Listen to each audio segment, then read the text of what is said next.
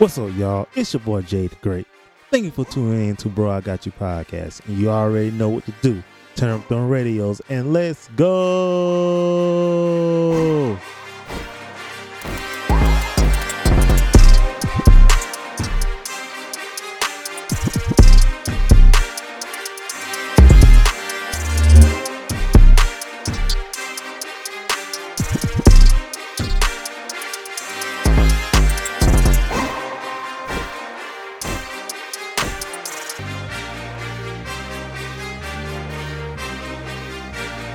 Welcome to Bro I Got You podcast. I'm your host, Jay the Great. It's a new year. 2023 is here, and it's going to be the best year ever. Trust me, I can feel it. I hope that you got the chance to spend the holidays with the people you love and also got the time to relax. I know I did. I took a full advantage of this. So let's start off the new year on the right track. This is the first episode of the year, and it's going to be a good one. The topic of the week is all about balance. What it is the meaning of balance?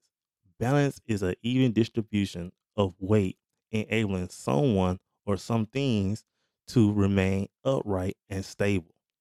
Now, the quote of the week is by Janae Kingsford. Balance is not something you find, it's something you create. Man, I love this quote because it's true. You just can't go to the store and be like, "Can I buy that balance on the top shelf?" Life don't work that way. Now, some of you might be thinking or even asking yourself, "Why balance?" Let's get to it. Now, a lot of us were spending too much time being unbalanced last year, even during the pandemic. I bet you're saying, "How, Jay?" How many of us had plans doing something big last year? Or better yet, how many of us had plans to start a business, be debt free, owning homes, or even owning land? Now, I get it. Some things we just can't control, like death, losing your job, losing your home. I understand all of that. Trust me, I do. But we were talking about balance, how we allow ourselves to spend a lot of our time being unbalanced in our lives. Now, I'm just being real with you guys. Last year was a tough year. I mean, Russia invaded Ukraine, which put everyone in a global economics crisis. I mean, gas prices was crazy high, had people thinking going electric or just buying a horse.